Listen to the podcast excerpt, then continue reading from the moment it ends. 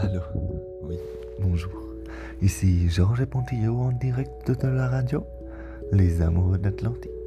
Aujourd'hui, en ce mercredi 14 octobre, nous nous retrouvons pour un épisode axé sur les cours. Et les cours en ligne, c'est putain de bâtard. Oh, tout le monde sait que c'est difficile de suivre des cours en ligne. Moi, le premier qui n'arrive pas à écouter. Mais cela est encore plus frustrant quand le professeur parle trop vite et qu'il n'y a pas le temps de noter. C'est chiant.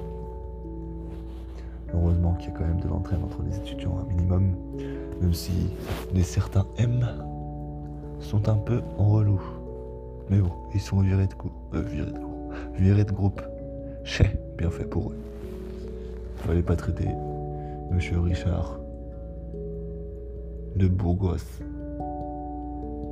C'est trop amical, trop familier. T'as cru que t'étais leur poste ou quoi?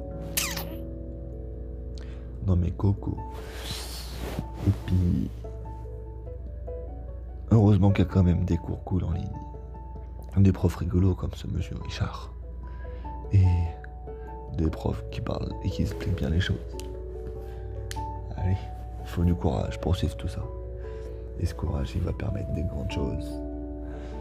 D'abord j'ai le 2, une le 3. Puis de faire un boulot qui peut plaire et qui va plaire à la personne qui finit ses études.